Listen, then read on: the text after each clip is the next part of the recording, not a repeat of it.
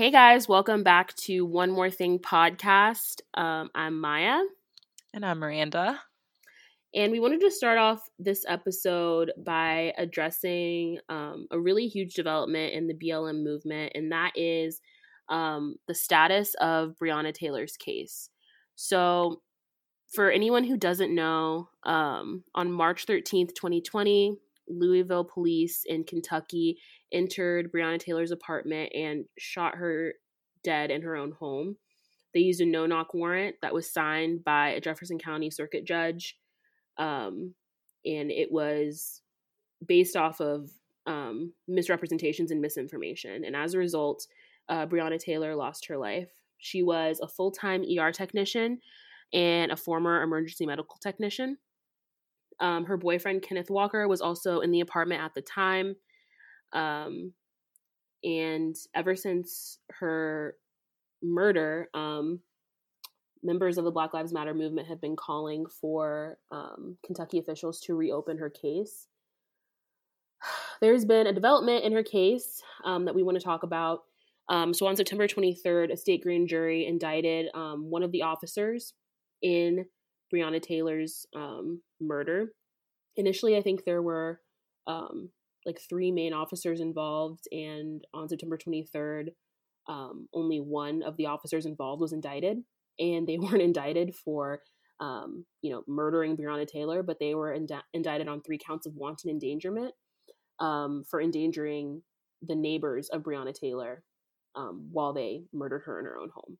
So, um, obviously, by my tone, you can tell that I don't really think that that's justice. Um, I think it's honestly a slap in the face to charge one of the officers involved with wanton endangerment, not of Breonna Taylor, um, of the woman who was murdered in her own home, but um, endangerment of the people around her because they were shooting into her apartment. So basically, it doesn't carry any sort of justice for Breonna Taylor in my eyes. Um, no one is being held accountable for her murder.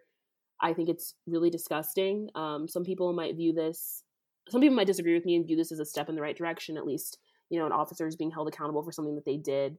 Um, but in my eyes, this indictment doesn't at all address the issue that we're facing, the issue that um, members and supporters of Black Lives Matter have been advocating for from the beginning.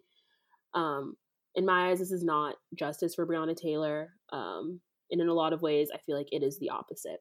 So we wanted to take some time um, from our podcast this week to talk to you about that and talk about the importance of highlighting um, the stories of Black women who are just as impacted um, by the injustices in our injustices in our society um, as Black men, and um, oftentimes they're more impacted. The most undervalued person in society is the Black woman, and that is shown time and time again by the way that um, social justice movements um, and society in general tend to erase these stories of Black women.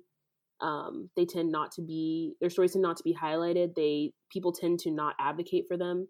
And as two Black women um, hosting this podcast, we thought that it was important to address that and address the fact that um, Black women aren't treated equally in really anyway, but it's highlighted um, in movements like this where you hear tons of stories, unfortunately, about black men being murdered, but the black women who who are murdered um, don't really get the same energy. So, um, yeah, with that, Miranda, do you want to share your thoughts? yeah, I mean, I have a lot of thoughts and like seems like a little to say, you know, just because it's just so overwhelming with how like you said a slap in the face but it just feels worse than that like it feels like a slap and i was spit on and kicked at like it just yeah. feels so intense of wow like society really doesn't care about me or yeah, like people totally. that look like me um it just blows my mind and i remember like seeing posts on instagram of just like you know like the cop was more or less charged for damaging her apartment like rather than herself you know and it's just crazy like how devalued we are by society. Um, and I think the thing that bothers me the most or puts it into perspective for me is like, what if this was me? Or what if this was Maya? Would would the people we know ride for us and, mm. you know, speak up for us as much as NBA players and athletes are speaking up for Breonna Taylor. Like, would my friends who don't look like me speak up for me, especially like my white counterparts? And it just makes me think of like how, like you said, we're so undervalued in society nowadays. And we struggle like one for being black and we struggle for being a woman like intersectionality is so real and you don't get that unless you're in it Yeah, I completely agree. That's I mean that's something that I talk to my mom about all the time. It's like you kind of are dealt like two bad hands. right. Like obviously like I uh, I, I, just to be clear, I love being a woman. I oh, for sure. I'm, I love it. Um, I think it's it's a good time over here. People should join the club. I don't know, that was weird, but um, I do. I, I, love being a woman. I love more than anything being black. I love my culture. I love um, my family, my community. But I mean, you can't ignore the fact that you're kind of dealt a double whammy, right? Like women fought so long for so long and so hard for rights. We fought, and we're still fighting as women to be mm-hmm. seen and treated equal to men and then you add on top of that that other layer the intersectionality that you were talking about of being black and being black in america is at, at this point probably the worst thing you could be i guess. Like we're just treated so poorly.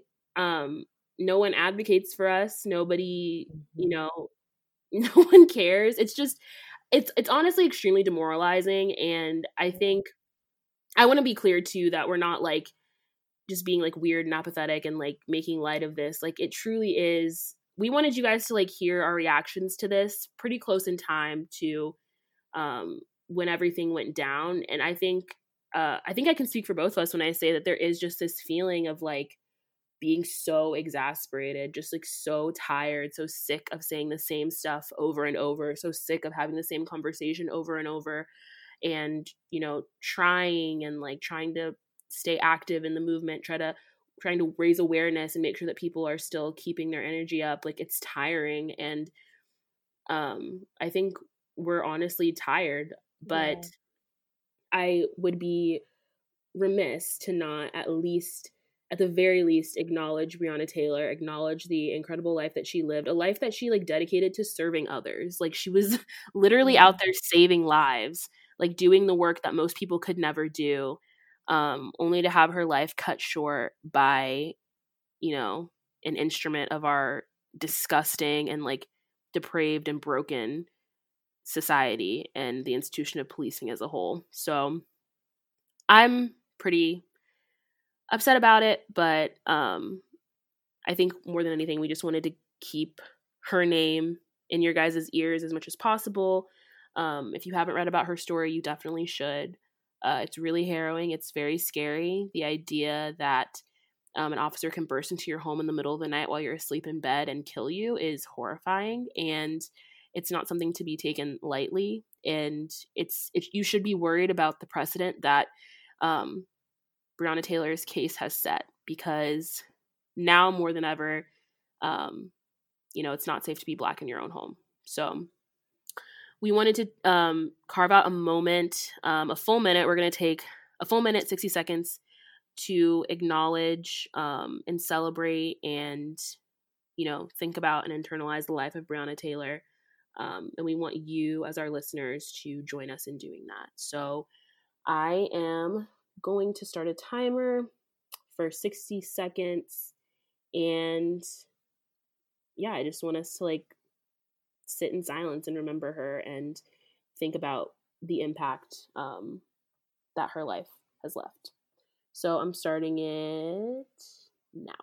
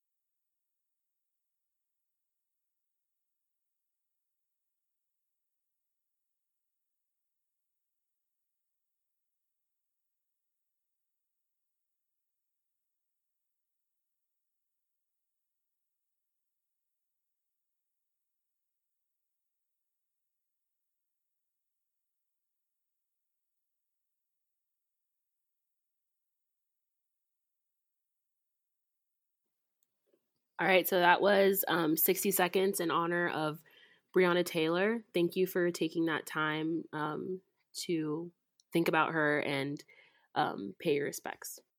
Thank you guys for just taking the time to listen to our thoughts and feelings and what we've been experiencing over the past couple of days, um, and you know what we experience in our everyday lives. To be honest, and I'm just grateful that we have this platform to share our experiences as Black women and lift up others in our community who need help and support as much as we do. And so, if you need or want more information about Black Lives Matter movement or just any resources you can do to help your community and um, your Black friends and family, go check out our podcast Instagram at One More Thing Pod or check us out on Twitter, OMT Pod. We'll have more resources for you guys there. And now tune into our next episode. Episode 10. Yay! Bye. Hey guys, welcome back to One More Thing podcast. I'm sure you guys really enjoyed our roast the past couple of weeks. Um, I know I enjoyed roasting Maya. Our friendship has never been the same since, though. So, you know, you win some, you lose some.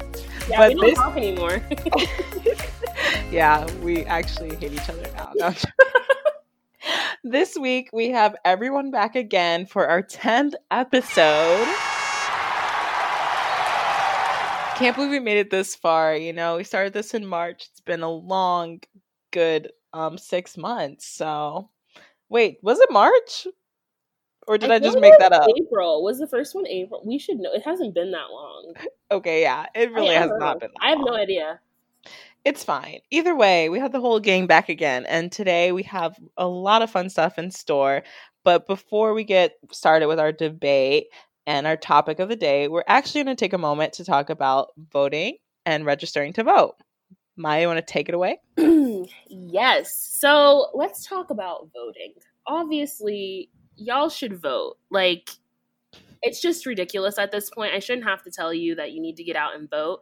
Um, given the current state of our world, it's more important now than ever before to like go out and use the power that you have um, to try to make a change. So, um, we're huge advocates for voting. All of us vote. Um, we think it's super important. So, we just wanted to talk a little bit about um, our experiences with voting in the past and what we're going to do this year um, for maybe the most important election in history. Um, so, yeah, what are all of you guys doing um, for voting? I guess I'll go. My plan of action to vote is to vote early. Um, I did request a mail in ballot just in case um, anything goes wrong. But I don't trust that system. So I'm going to vote early. And that's my plan. Yeah, I think that's a good way to do it. I feel like why like the earlier the better. Like why not? I feel like the closer you get to election day, the more likely it is that your ballot will either not be counted or it just won't be given to you and that's what happened to me last year. So I think voting early is probably the way to go. What about you guys, Tori, Miranda, Nicole?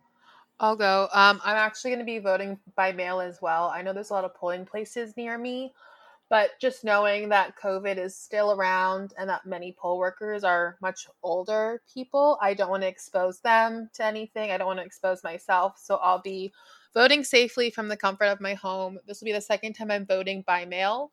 Um, in the last presidential election, I actually voted in person because I was still in college at the time and there was a really convenient polling place near us, and I actually didn't have to wait in any line at all.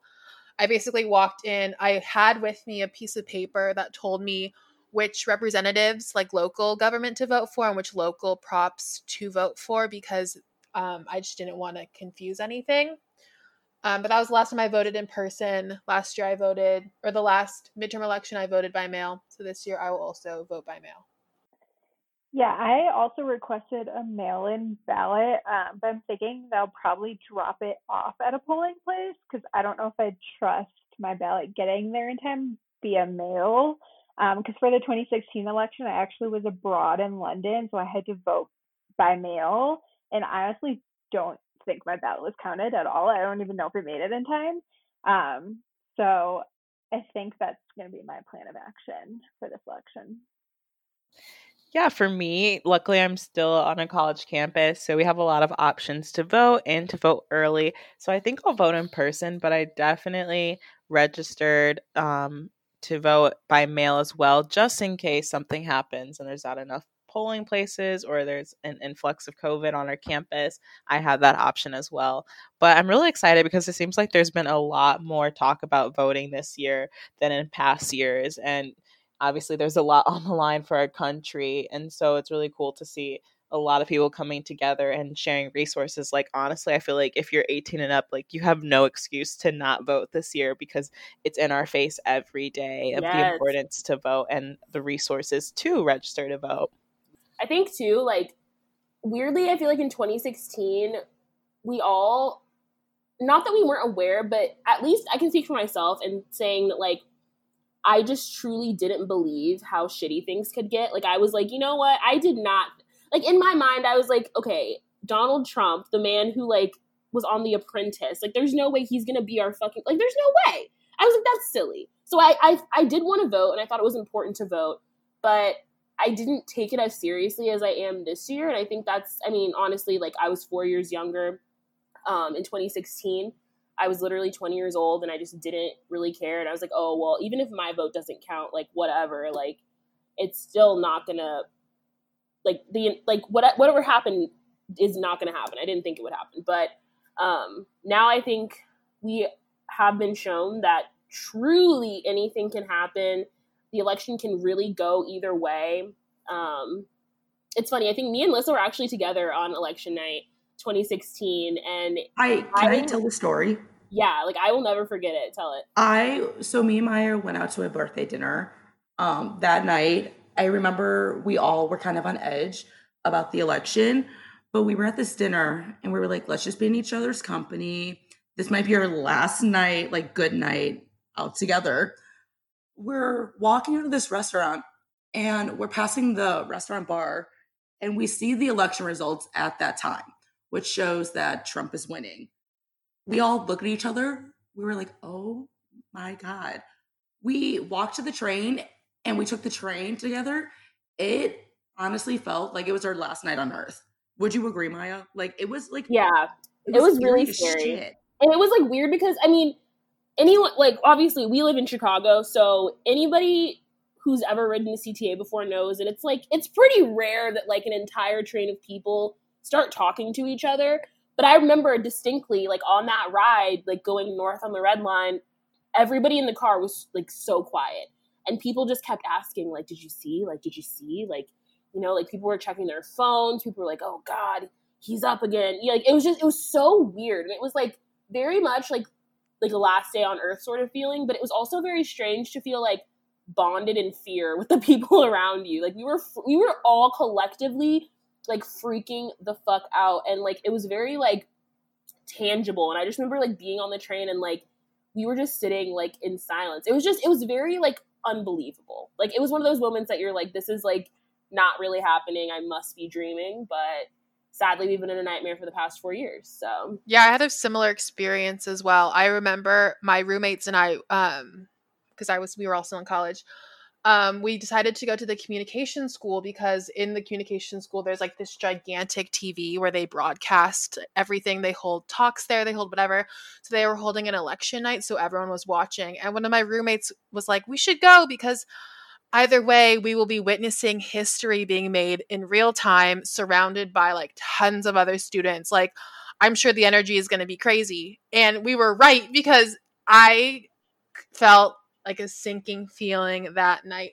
I also thought it was very strange too because I went to a very like privileged campus, like very privileged university, and just seeing all of these like I don't I'm like for a lack of a better word, just like white feminist liberal tears because they were like, "Oh, the woman is losing," and this is all because of like, this is all because people are anti-feminist, and it's like, no, dude, like this man literally stands for everything wrong with the world. It's not just that people hate women. It's like people hate like the people who are voting for him fucking hate everyone. And they're fucking voting for like white nationalism. They're yeah. not just voting against yeah. you. They're they're voting against all of us, voting against our entire future, and I still kind of feel like that to this day.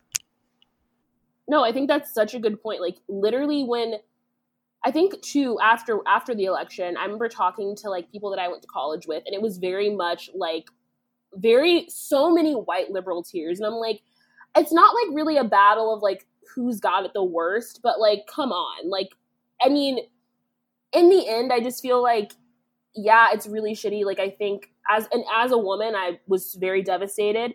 But like imagine like I don't know, like the people who had like it's not just their reproductive rights that are being taken away, it's all of their rights, you know? So I mean, it's I mean, and it's a fucked up distinction to make because any sort of, you know, encroachment on our liberties is messed up and I'm not going to get like weird and like be legal about it, but like it's just it, it was just it was devastating in like a lot of ways but i definitely agree with that like white liberal tear sentiment i felt that heavy and i was like y'all are scared imagine how scared i am my black ass is about to get sent back to Africa. Exactly. like i don't I was like, I don't know anybody there. Yeah. they can't help me.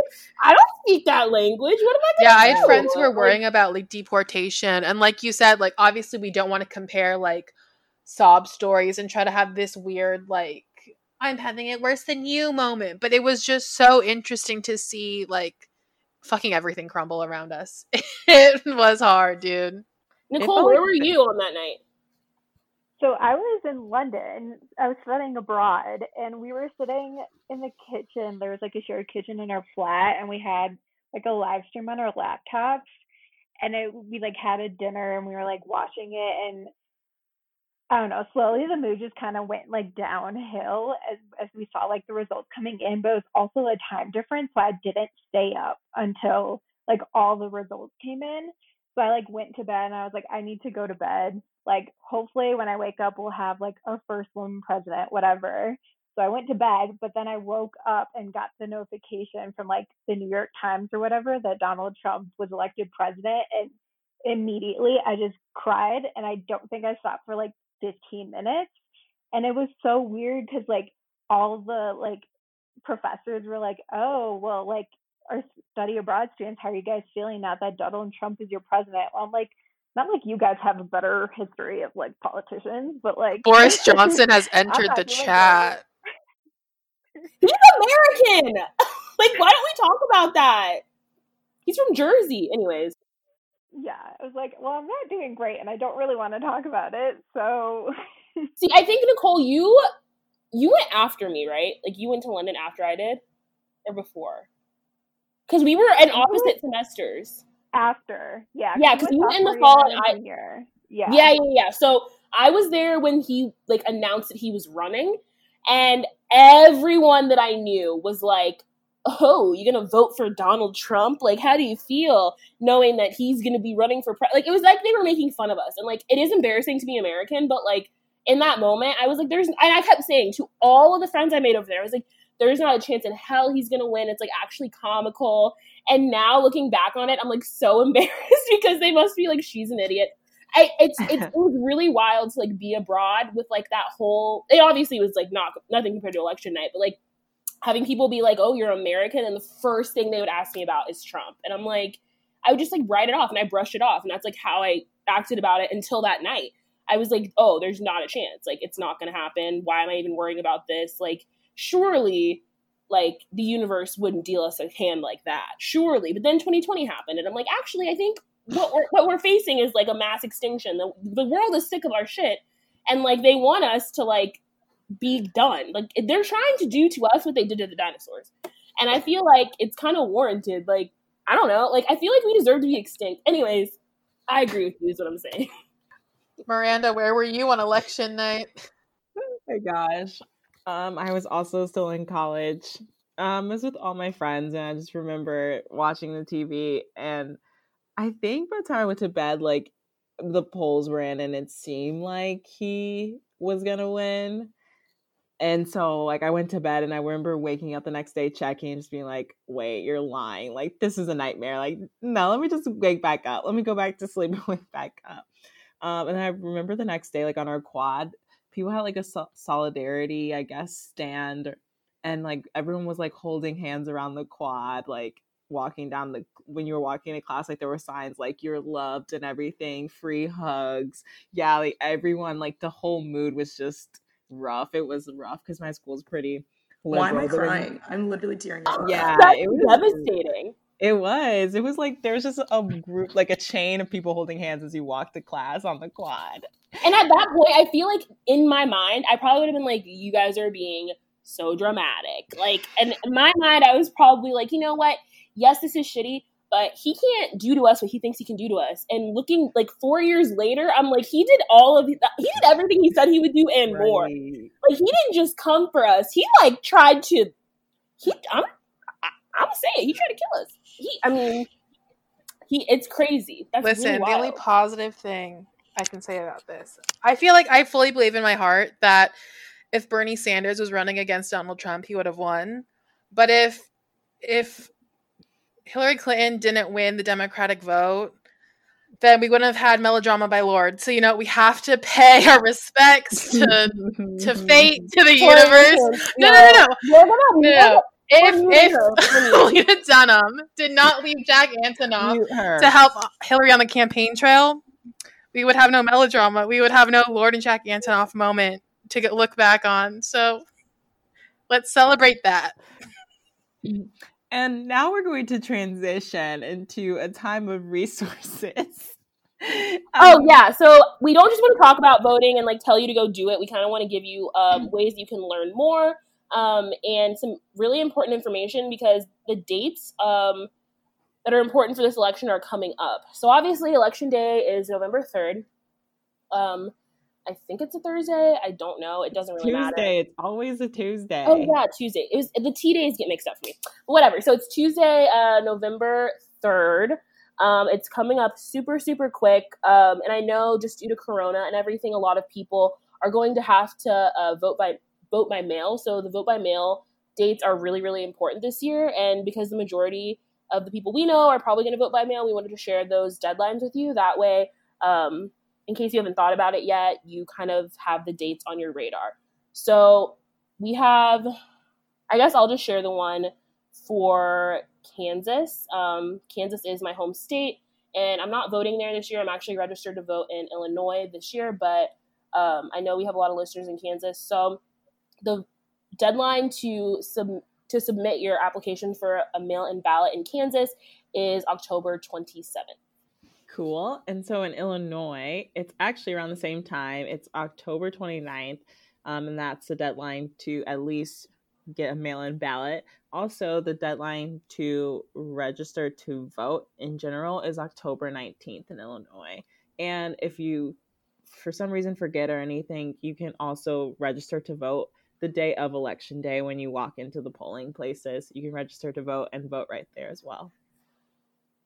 And then for California, the deadline to register to vote is October 19 if you want to do it online or by mail, but you can always go to the poll the day of November 3rd and register there.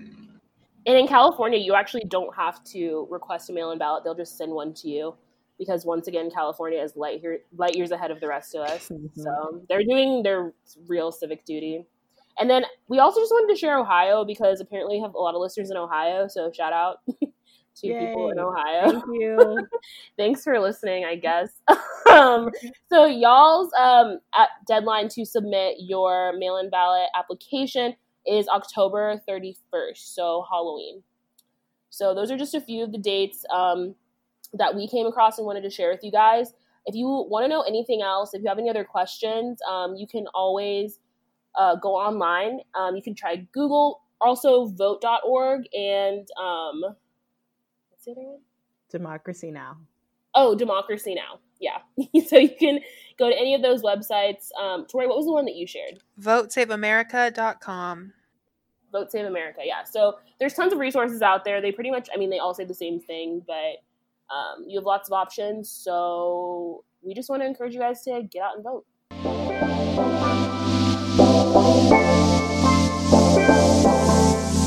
So you guys know that me and are in grad school. We've done this for a couple years now. I actually have not had a full time job yet.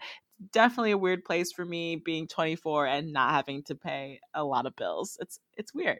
I'm not ready to grow up. But anyway, we have Lissa, Tori, and Nicole here to give us some advice of what it means to be a real life adult and having that work life balance. So let's hear like their experience with in the workforce and yeah what do you guys have for us? I need i need a lot of tips. So i guess i'll talk a little bit about my path in um, having a nine to five job. So i did graduate college in 2019 with a degree in pr and advertising. Throughout my college years i had five to six unpaid internships um, while in college were which were I guess they were great, but honestly, like if I have one piece of advice to anyone who's listening to this podcast who's in college, do not do an unpaid internship in college. They are scams. They are basically you're basically an assistant for free. You're not doing any valuable work and you're not getting paid. Um, I will say I did have a lot of great experience. I just didn't think I don't think my time was worth it for the internships I had. Um, my first post grad job that I'm still at actually right now um, I actually got from my old manager who I used to work with um, at my job place in college. Um, she referred me for the job. Um, basically, I am a front desk receptionist. I thought when I first got the job, it was going to be a two year gig. Um, I thought I'd only be there for two years and then I would just kind of grow out of it and try and find a different job within the PR field or within the music industry. I will say right now, I actually do love my job. Um, I love where I am. I love the company I work for. Um, I'm actually in the process of getting promoted now. Um, subtle flex, but like whatever. Oh, um, oh yeah, so, let's celebrate that. Um, I definitely didn't think where I would be um after college. I didn't think I would be a front desk um receptionist or in that field of doing kind of still like customer service. Um, but like I said, I love my job and I would not trade anything for the world. Okay, Alyssa, I have a question for you. Um, you said that you currently love your job, but it's not in like the dream field that you thought you were going to be on post grad. How do you stop yourself from comparing your work experience or your trajectory towards other people that you have gone to college with or like other friends? Yeah, I will say when I first got my job, I and I will say I am still struggling with it now. Um, comparing myself to the people I went to school with or people I'm just friends with through social media. Um, a lot of people I'm friends with are kind of in the field I want to be in. So it is hard to see that they're in the field I want to be in and they're thriving and they're doing all these great things. But I think um, just this year has taught me with the pandemic and everything that I should really value where I am today. Um, I definitely am very grateful I am someone who still has a full time job within the situations we are in right now. And I think that helps me kind of stop myself comparing myself to others. And I'm just kind of like, be grateful for what you have. And then, um, yeah, that's kind of it. That's totally true. This sounds really like hippy dippy, but my mom always told me that you can't you can't accept abundance into your life until you're grateful what you for what you already have. So I feel like that's a really interesting point. You just got to be grateful that like you're paying your bills and you're doing yeah exactly thing. Cool. Is it my turn? Okay. Hello, it's me. It's Tori. Um, I graduated college in December of 2018. I graduated a semester later than most of my friends. Um, I graduated with a bachelor's in communication and a minor in cinematic arts. Um, when I was in college, I how many internships did I take? I had one unpaid internship and I had three paid internships while I was in school yeah, so my first unpaid internship was actually at a fashion publication because for the longest time I thought I wanted to be in fashion PR, but then I had like a mental breakdown at one of their um, internship fairs and I just started crying to my mom on the phone. And I was like, Mom, I've made the wrong choice. Like, I don't want to do fashion PR. And my mom was on the phone. She was like, Actually, this is so great. This is the best news. And I was like, I'm literally crying in the middle of the campus. What do you mean this is great news? Filipino parents. like, literally she was like well now you know what you don't want to do and now you can pivot to what you actually want to do so since then i've taken internships. I took an internship at a um, youtube and internet video company and then i also interned at a movie studio which no longer exists. Um, but through those experiences i really found out that i wanted to be in the entertainment industry, but more specifically in film and in development of movies. So basically, I just wanted to be that person that like would green light a project and kind of help find funding for it. So that was that's my goal, and it still is my goal today. Um, but right now, I'm working in social media for um, for television shows, which is really interesting. And I kind of landed on this job on accident. I was unemployed for a long period of 2019. Long to me. Honestly, it wasn't very long at all. I was only unemployed for seven to eight months, but to me, that felt like so long. Um, I think part of it is like the immigrant mentality. My parents are second generation immigrants, but I feel like in our household, it's still very prevalent. I felt this need to be able to provide for my family as quickly as possible with as much discretionary money as I possibly could. So I put a lot of pressure on myself to find a great job straight out of college. Um, so throughout that whole summer, I moved back to San Diego and subleased my apartment near my school. And I would come up to LA periodically to meet up with as many bosses as I could from like previous internships. I met up with a couple old professors that I really, really connected with. One of my professors gave me that internship at like the movie studio, so I would always come up and visit them and just like ask them for advice. Um, but I ended up getting my current job by chance when I ran into an internet friend at a Shawn Mendes concert last year. Um, but I ran into her at the concert, and we both had just we ran into each other. Um, and I looked at her and said, "I mean this sincerely. Can we please meet up and get lunch? Because in LA and I feel like anywhere really, like if you're a 20 something, when you say the phrase, oh my God, let's go get coffee. Oh my God, let's go get lunch. What that really means is that's code for I never want to fucking see you again ever. Goodbye. Um, but I told her, no, I seriously want to hang out with you. So the next week, she called me up and was like, hey, I have a couple of friends from out of town coming up and they want to go to Universal. Do you want to come with us? And it just so happened that I got my direct deposit back from my old apartment. So I had extra money and I was like, yes, I will go with you. And we were waiting in line for a Harry Potter ride. And she just asked me out of the blue, she was like, hey, are you still looking for a job? And I was like, yes, yes, I am. And she was like, um, are you really into like, are you into like social media management? Like, is that kind of your gig? And I was like, honestly, at this point, anything with a paycheck is my gig. So yes, I'm totally down. Um, and she gave me the contact info for her boss at the time. And then within the span of a month, I got the job that I'm currently at now. Um, I really love it. I really love the people that I work with. Like, no one on my team is like over the age of 35. And I feel like that's really important because when I tell people I work at an office, they think I'm working at somewhere that's like super professional. And I'm like, no, I show up to I show up to work in jeans back when we used to go to an office and we all just talk about memes and how we can make that into something brand friendly. So I feel like we all share the same two brain cells and we're all just talking about the internet. Like even when Harry Styles came out with Lights Up last year, everyone on the Slack channel was like, Harry Styles, Harry Styles, Harry Styles. So I felt very at home there. But my biggest piece of advice would definitely just to keep your contacts like don't try not to burn a try not to burn bridges um, because you never know who might connect you to something. Luckily for me, I had an internet friend who was always looking out for me. And now I'm just like eternally grateful. And I'm kind of paying that forward by whenever I find like job jobs that are opened up or like opportunities for my friends, I'll always refer them. So I feel like that's a great skill to have. Like I know networking just sounds like such a pain and it has such a bad connotation, but just keep just keep your contacts open and like you never know what'll fall into your lap. And then, Tori, I actually do have a quick question for you. Um, obviously, we're all working through a pandemic right now. Um, I'm sure you are working from home. Um, as a social media manager, is it hard? Because I just think about social media posts and like you kind of keep up with the trends of today, the memes and everything. Is it hard to come up with content when you're not surrounded by your team physically? Like, is it hard to bounce off each other um, virtually, or like, do you guys have Zoom calls, or like, what's that process been like?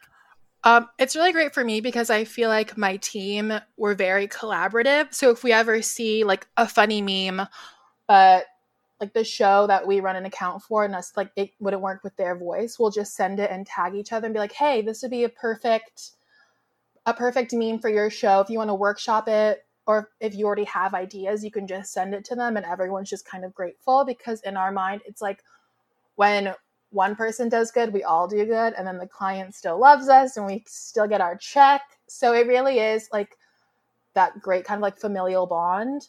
Um, I would just say like the hardest thing now is just the hardest thing was at the beginning of quarantine, everyone had a lot of a lot of the memes that were coming out were like super dystopian and negative. It was like, well, I'm about to like not un- unalive myself right now because there's no toilet paper and we don't know what's going to happen in a month.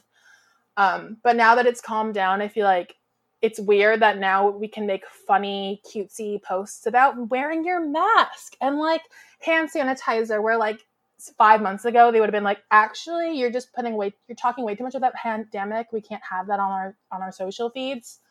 Um, but yeah, otherwise, I feel like it's really collaborative, and I I feel like I'm never running out of content. So um, I graduated in March of 2018 with a bachelor's in public relations and advertising. Um, and I graduated actually a quarter um, earlier than kind of everyone else. So I thought it would give me a head start on trying to get a job, but that really wasn't the case. I didn't get my first like real full time job until February of 2019, so it almost took me a year. But I did have two internships in between. I've always wanted to be in music PR, so I was really focused on trying to get like a job in that field, but I also was like, I need to be realistic because music PR isn't like the biggest thing in Chicago. Um, so I was like, let me try and get some like actual like agency, just like general PR experience so I can have that once I'm like actually ready to look for opportunities in music PR. So both of the my internships I got in between um, getting my first job were from a professor. I had this one professor that literally got me like every internship, would always write me like a recommendation. Um, so going off of Tori's point, like really keep in contact with either your professors who are like well connected in the industry you want to be in, or just like your peers also in your classes, because a lot of them end up like in the same like positions as you. Um, so I had an internship with um, that was sort of in the music industry right after I graduated um, for about three months. I was hoping to turn into a full time job, but it didn't. So then I had like a three month period where I was like looking for a job, kept getting rejected, like was going in interviews, they kept telling me no. Um, so it was kind of a dark period in my life. Um, but then I got an internship kind of November 2018 that lasted until February 2019 um, that was at a larger PR agency in the city.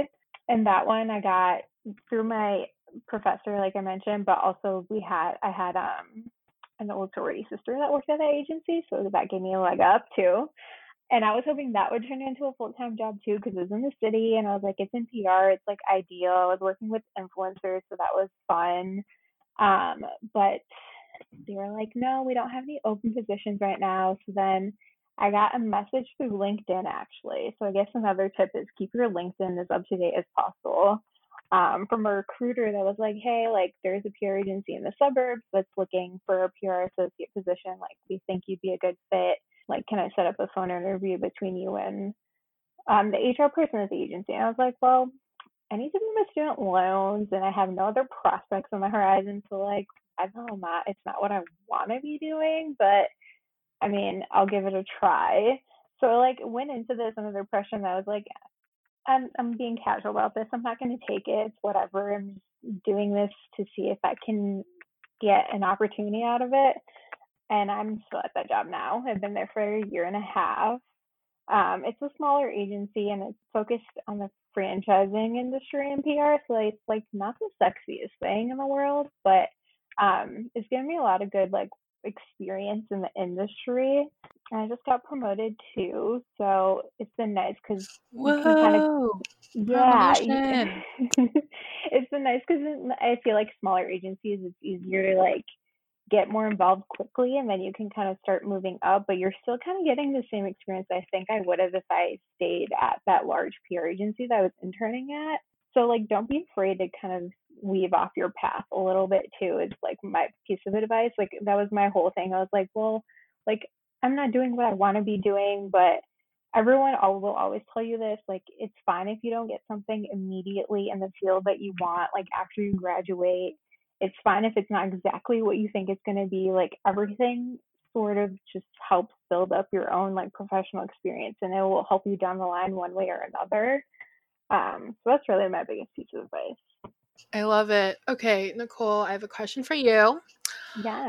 My question is obviously you've been working at this place for a year and a half and you just got promoted. Um, how do you deal with what's the fucking phrase? Oops. Imposter syndrome. How do you deal yeah, how do you deal with imposter syndrome? I feel like I deal with it, but you probably deal with it on like a whole nother level. Yeah, imposter syndrome is real in PR because I'm talking to like people that are twice my age and are in like a CEO or like C-suite level positions and they're like turning to me asking for advice on like how do we communicate this to our customers or like what kind of campaign do you think we need to like help promote this? I'm like I'm literally 24 years old. I'm fresh out of college. Like do I know what I'm doing? No, I'm just making things out of my head. Like I don't really know. Um, so imposter syndrome is real. I don't ever really feel like I know what I'm doing.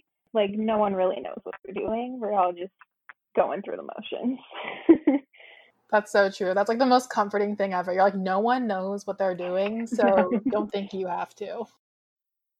Well, thanks for giving us a little, you know, a little insight here. I can't imagine having any of your jobs, to be honest. Really, I can't even imagine working myself. I'm not ready to work 12 hour shifts, but it's going to happen. soon Ma'am, I am so- tweeting every day to get paid. You're gonna go out there and save lives, so it's fine. Uh, work your own path, dude. yeah, good point. Good point. Well, I guess Maya and I kind of want to talk about in this segment was just like, what's it like having all adult friends who have full time jobs while we're still in grad school grinding?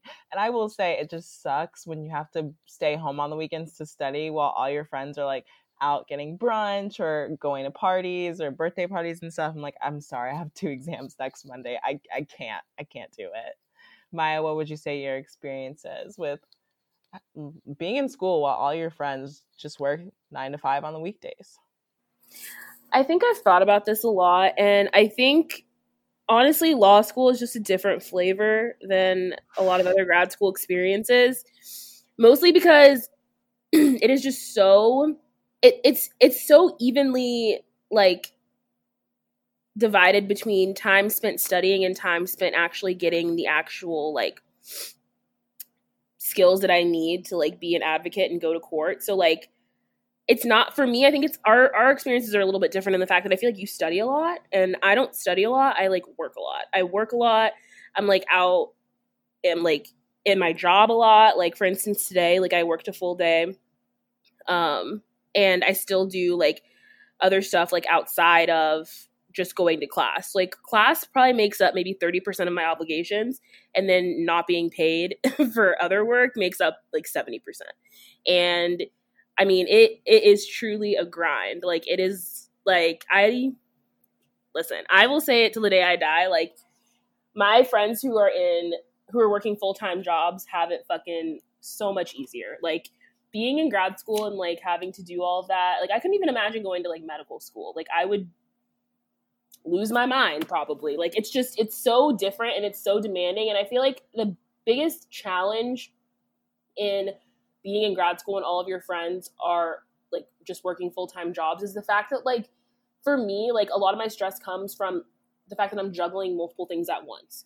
So like I have maybe an exam on Monday, but I have court on Tuesday and I have a competition that weekend and I have, you know, like other motions and things due at work in between all of that. So like it's you have to switch gears a lot and switch modes a lot and that's where a lot of my energy goes. Like I have to be on Zoom from like t- like 10 a.m. to 3 p.m. and then right at 3.30 i need to be at work ready to talk to my boss about the motion that we're working on and then after that i have to be home right at 6 to do like trial prep until the literal ass crack of dawn so it's the switching modes is the thing that just makes me really exhausted and it's something that i've tried to explain to friends that have full-time jobs and they just don't understand like they just don't get how like it's not really each thing that i'm doing like each thing that i'm doing on its on its own would be stressful but the fact that i have to switch between a bunch of different things um, is extremely stressful it adds another layer to that and i think that's something that's unique to law school. Obviously, I've never been to another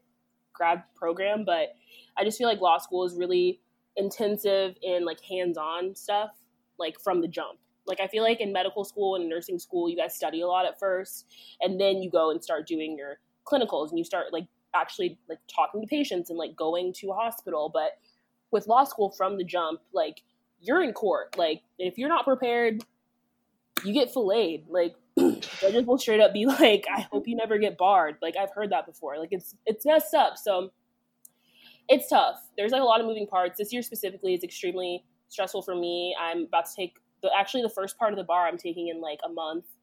Um, and it's just all becoming real. And I don't think a lot of my friends like know how to address that. I just I pretty much sent out a mass text at the beginning of the year, like, hey, you won't be able to reach me for at least eight weeks. That's just how it's gonna be. Sorry, I'm not ignoring you, but like I can't talk right now. like I can't. I don't even have time to. Well, that's why we all went to New York, Yeah. remember? Because you said at the end of last year, you're like, next year my life is going to be hell. I'm going to be doing all this crazy stuff for grad school. This is my last time to have Yeah. fun. and it really truly is. Like I haven't hung out with. I think last night I hung out with some friends. But that was the first time since my competition season has started that I've actually like gone out and hung out with people and like done something. And it's. I mean, I kind of regret it because like I had to get up at eight a.m. and go to work. Like it's just. I mean, I don't know. It's intense, but I feel like I do envy my friends who are working full time a lot. Like I do envy that. I envy the fact that like, and I'm not saying by any means that like working full time is like a fucking cakewalk. Like it's obviously extremely hard, it's super taxing. Like just being in the workforce is difficult. Um, but I do envy the fact that um, you don't have to juggle so many different modes all the time. In most cases, you kind of just like get to go to work, do your work, like leave. But I mean, in grad school, you don't even have the weekend. Like the weekend is like necessary for you to keep up and not fall behind. So Yeah, I feel that. that's the only thing. Yeah. Wow. I didn't know there were all those moving parts in, in law school. Well, we're gonna move on to a lighter subject now. Uh, that just that was intense, though. I'm so sorry, Maya, but you will get through it. I'm so proud of you, and it's cool. Like, if we ever need a lawyer, guys, you know where to go. Maya Not will to me. I'll refer you to a friend. Not to me. Don't come to me with that shit. I, I mean, I told you, I'm not going to go to a lawyer who wears Filas, so you're already axed, my dude. The disrespect, bro. I went to I went to literally my job today in Fila's. Bro, what's going on with you? I went to I went to work in Fila's in a big ass boot because I broke my ankle, and everybody's walking up to me like, "Are you all right? Like, do you like need Like, anything? why are you wearing Filas? Like- are you all right? like have you did you make sure that like you didn't have your camera on zoom like did you make sure that your camera was turned off so like the judge didn't see you like that like are you all right like it's a mess Truly. the judge, the judge saw your Filas and was like, "Don't ever be barred." yeah then literally the judge was like i got your number you're never joining the illinois bar you can kiss my ass no my judge is really nice uh, i hope he never listens i do hope he never listens to this though so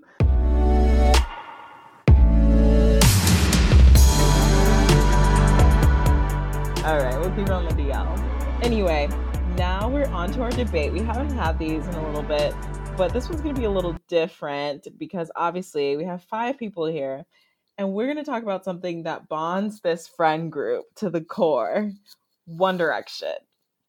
And I am so here for this. You know, I, I might get roasted by my pick, but it's fine. We It was talk random. We will Listen, there. Lissa chose it for us, so you got the short end. And You're right. I did get the short end of the stick. But today we're gonna just don't feel bad for her though because she did she did feel the way she's about to say for a very long time You she know doesn't what? get a pass We're not there yet. We are not even there yet. Okay. Save that energy for five more minutes. okay, so we're gonna start debating the best One Direction member. Um, you know, you probably already have someone in mind. We all have someone in mind. But first, we're gonna start off with the one and only Louis Tomlinson and Lissa, who was a big Louis fan in, col- in college, high school. I remember sleeping at her house. She had a cutout of Louis in her bedroom, and I wasn't insert insert the boo Wait, here Who in this, the vomiting who in this voice. chat had a cutout? Raise your hand. Listen, Nicole. Listen, Nicole. Yikes. But you know what I did have? I had an entire the back of my door. So I also grew up in an immigrant household, and Yeah, I you're was not, allowed. to- No.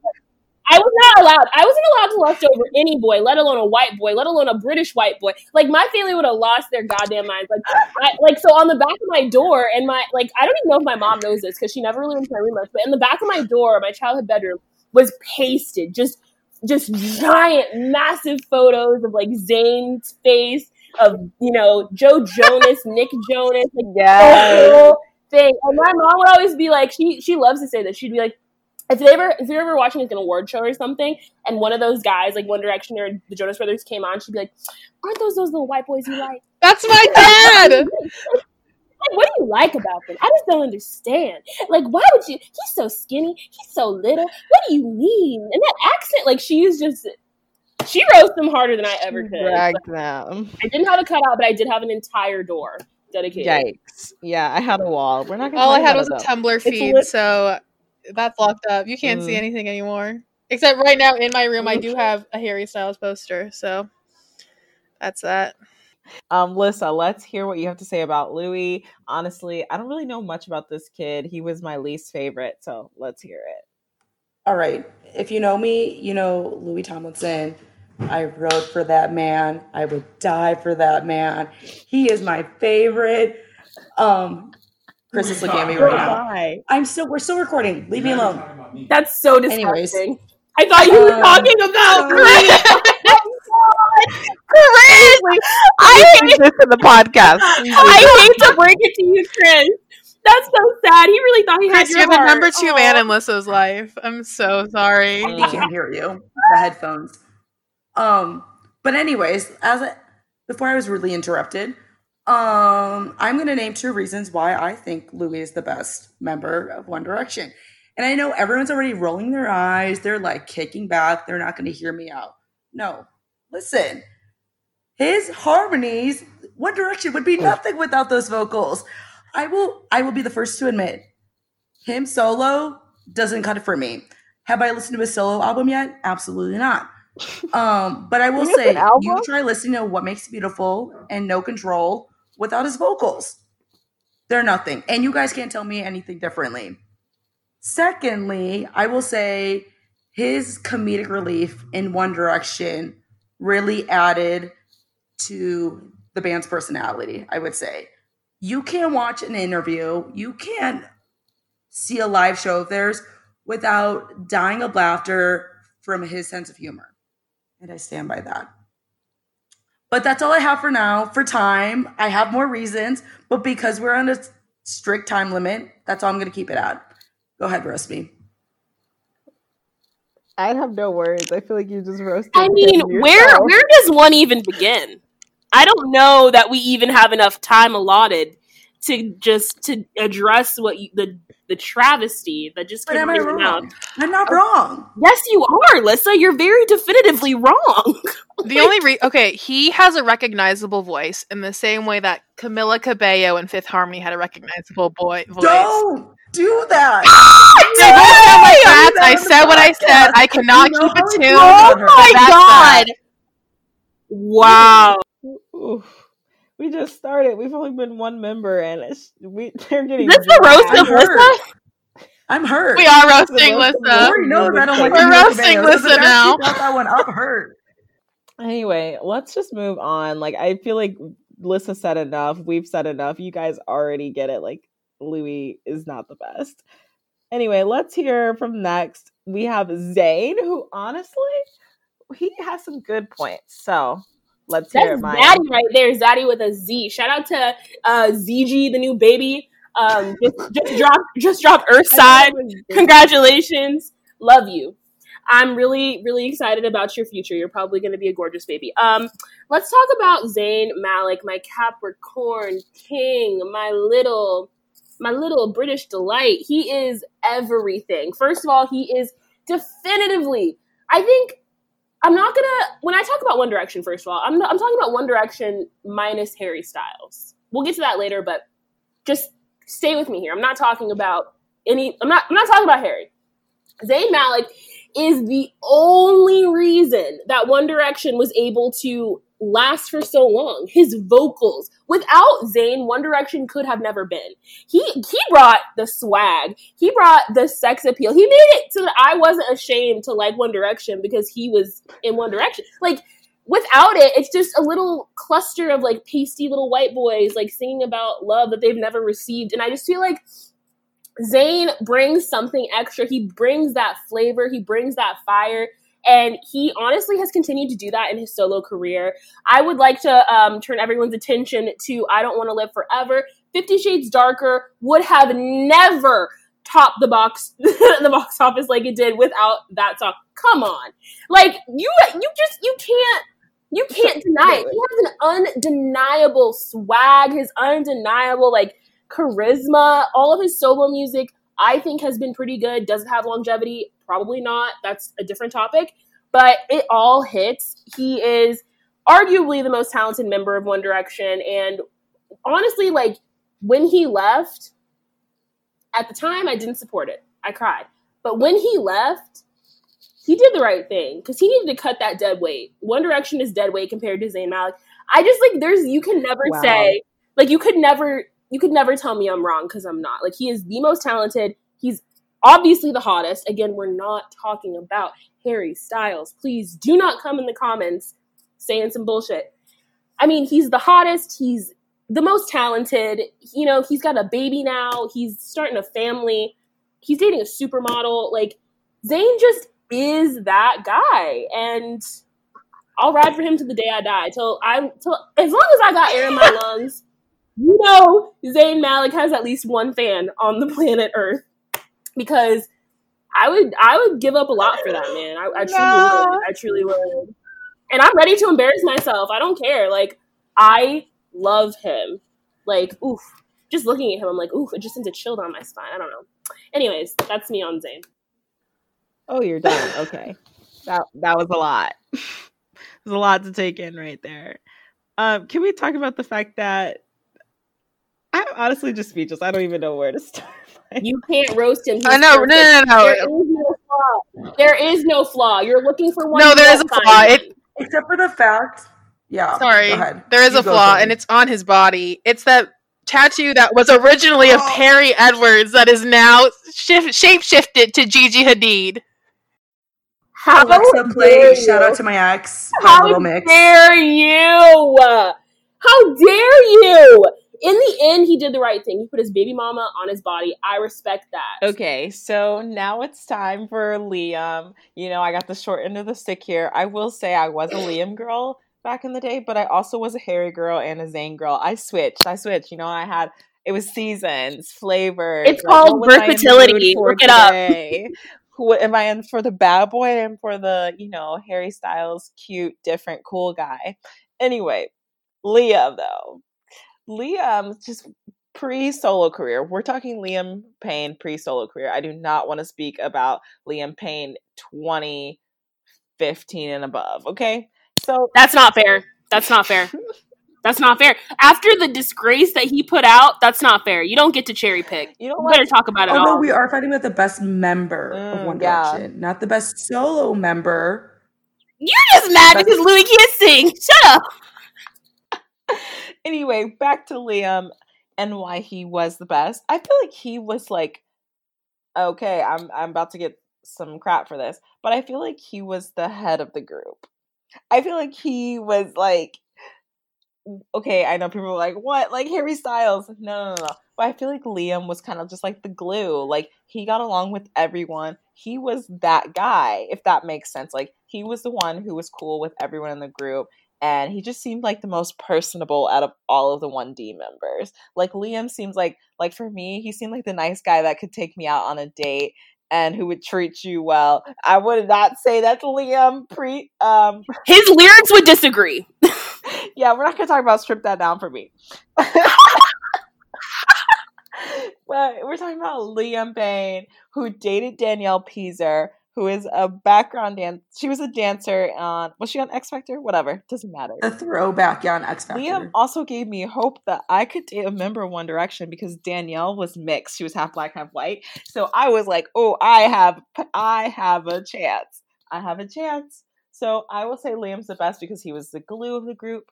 You know, the one who got along with everyone, and he was also that nice guy who could be interested in other races. She scraped the No, I'm bottom okay. No, no, no. For To those give her points, though, it's like Liam and Louis were like the songwriters for for a minute, you know. So they wouldn't have bops without them, I guess. Whatever. Mm, period. All right. No, no one has anything else to say. That's what I thought. I will say also Liam for a hot minute was like the Justin Timberlake of the group. Like everyone thought he was going to be the big. Look at JT artist. now. Look know. at JT Yeah. now. Yeah, that cowboy phase. Yikes. Anyway, um, I just feel like I'm just so disgusted by the fact that you would advocate for that man, and I don't really think we have time to get into really the specifics, but just know that I look at you. There's just something about his haircut, personally, that just sends my f- fight or flight into maximum mode. Something about that fade that I'm like, he d- he disrespects women. I have a feeling. I have an inkling. he disrespects women. You can tell. You can tell. You can tell if a man doesn't respect women by the barber he goes to for sure. And you know him and his barber sit in the freaking chair together, chopping it up, talking about all the tail that they got over the weekend. Like, oh, he also dates cougars. That's just a no. It's a yeah, no he go. definitely does have a child with like a 35 year old. The Liam fans are going to find this podcast and they're going to His send. child's name is I Bear. hope they do because they got worms in the brain. I hope they this do. This is Liam in One Direction. We're not going to talk about Liam now. He's a different person. I don't know that man. Never seen that man in my life. Sorry to this man. I hate to say it. Sorry to this man. okay, let's hear. Um, next is uh, Niall. Let's hear it, Nicole. yes. Where do I start? Well, first of all, I'll die on every hill defending Niall and getting him the respect he deserves because he does not, and I think he should. Anyway, um, let's just talk about how he's had the best glow up out of every member since the start of One Direction. Like, no, just Harry. like- Harry. No. Nope, No. nope, No. nope. No. No. Harry. Harry had a glow up. Harry turned into a metrosexual walking god. Like, are you joking? I'm gonna fight you on that, Maya, because Harry was always the one that everyone loved and everyone thought he was cute. But like no one really thought that about Niall. But like look at Niall now, he's hot. Like, let's be real. and also his vocals have gotten way better. Like let's not talk about his X Factor audition because that's tragic. I'll admit that.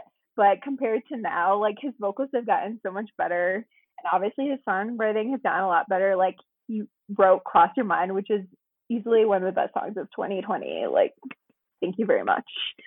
Um, second, I honestly think he is actually the glue that's like with every member of One Direction. He has the best relationship with everyone. He like gets along with everyone, even outside of One Direction. Like he's like friends with every single person. Everyone says that he's like the nicest, coolest dude. Like I think he's just like genuine and down to earth. Like I think he's the most out of all of them, if I'm being honest.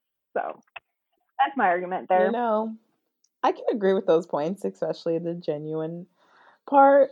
But I will say he has looked the same since 2010. No. No. Do you remember his braces? not. Do you remember those teeth? Okay, other than I'm sorry, fact Niall, if you're listening to don't this, you're not. But. He definitely had the best glow up just because of his teeth. hashtag let Niall That's it. With sing. blonde hair. Also, I think him playing the guitar, like he really brings bonus points to the group because he's the one who could actually play an instrument in One Direction. That's true. None of n- none of them could play an instrument, right? Is that wasn't that the thing? Yeah. Yeah, Yeah, it was Niall only was the one Niall with the guitar. guitar. So last but not least, we have the one, the only metrosexual king. Harry Styles. Let's let's hear it, Tori. All right. So obviously we know Harry's influence. We saw the J.W. Anderson cardigan everywhere. He's inspired millions of influencers. Let's think of Brittany Broski, all these other girls who are claiming their TikTok money. He's inspired them. But if we're to just talk strictly in the group, let's talk about this man and how many tattoos people around the world have probably gotten because of him. The giant, what is it, butterfly chess piece um, all these other crazy tattoos. I actually don't know how many tattoos that man has, but I vividly remember when, we were in high school, people would buy sweatshirts with like the exact placement of his tattoos. God, that fucking influence. I want I want what he has, you know. I want millions of people to copy me and my every move. All right. So as I was saying, Harry Styles we've all kind of accepted is just superior period. And I don't really have much to say. He brought as much charisma as Zayn. He brought the vocals. He brought everything for us. He brought the humor on stage. That man has stage presence for years and years and years. And that's it. I don't really have to defend him. He can defend himself. Well, anyone have anything to add? Exactly. Nothing to say. Nothing to add because you know I'm right. Honestly, yes. Harry Styles. He'll always he is that bitch. He'll always be that bitch. Harry Styles, if you're listening, because you're not, hit us up. Let's interview you. Please. Please and thank you. I mean, this debate was kind of weak because we all have disagreeing points of views. Um, but I think you can all tell at least we do come together to agree that Harry Styles is superior in many ways. But you know, I'll still ride for for Liam. I'll still ride for Leo. That's called loyalty. My pride. Anyway, it's up to you guys. You decide. You let us know who you think is the best member of One Direction. And if you never listened to their music, what did you think based on our debate of who's the best? Let us know um, on our Instagram at One More Thing Pod. And yeah, make sure you guys follow us for more information. We'll we'll for sure give you guys information about voting resources and make sure you go out and vote this November. Thanks for listening, guys.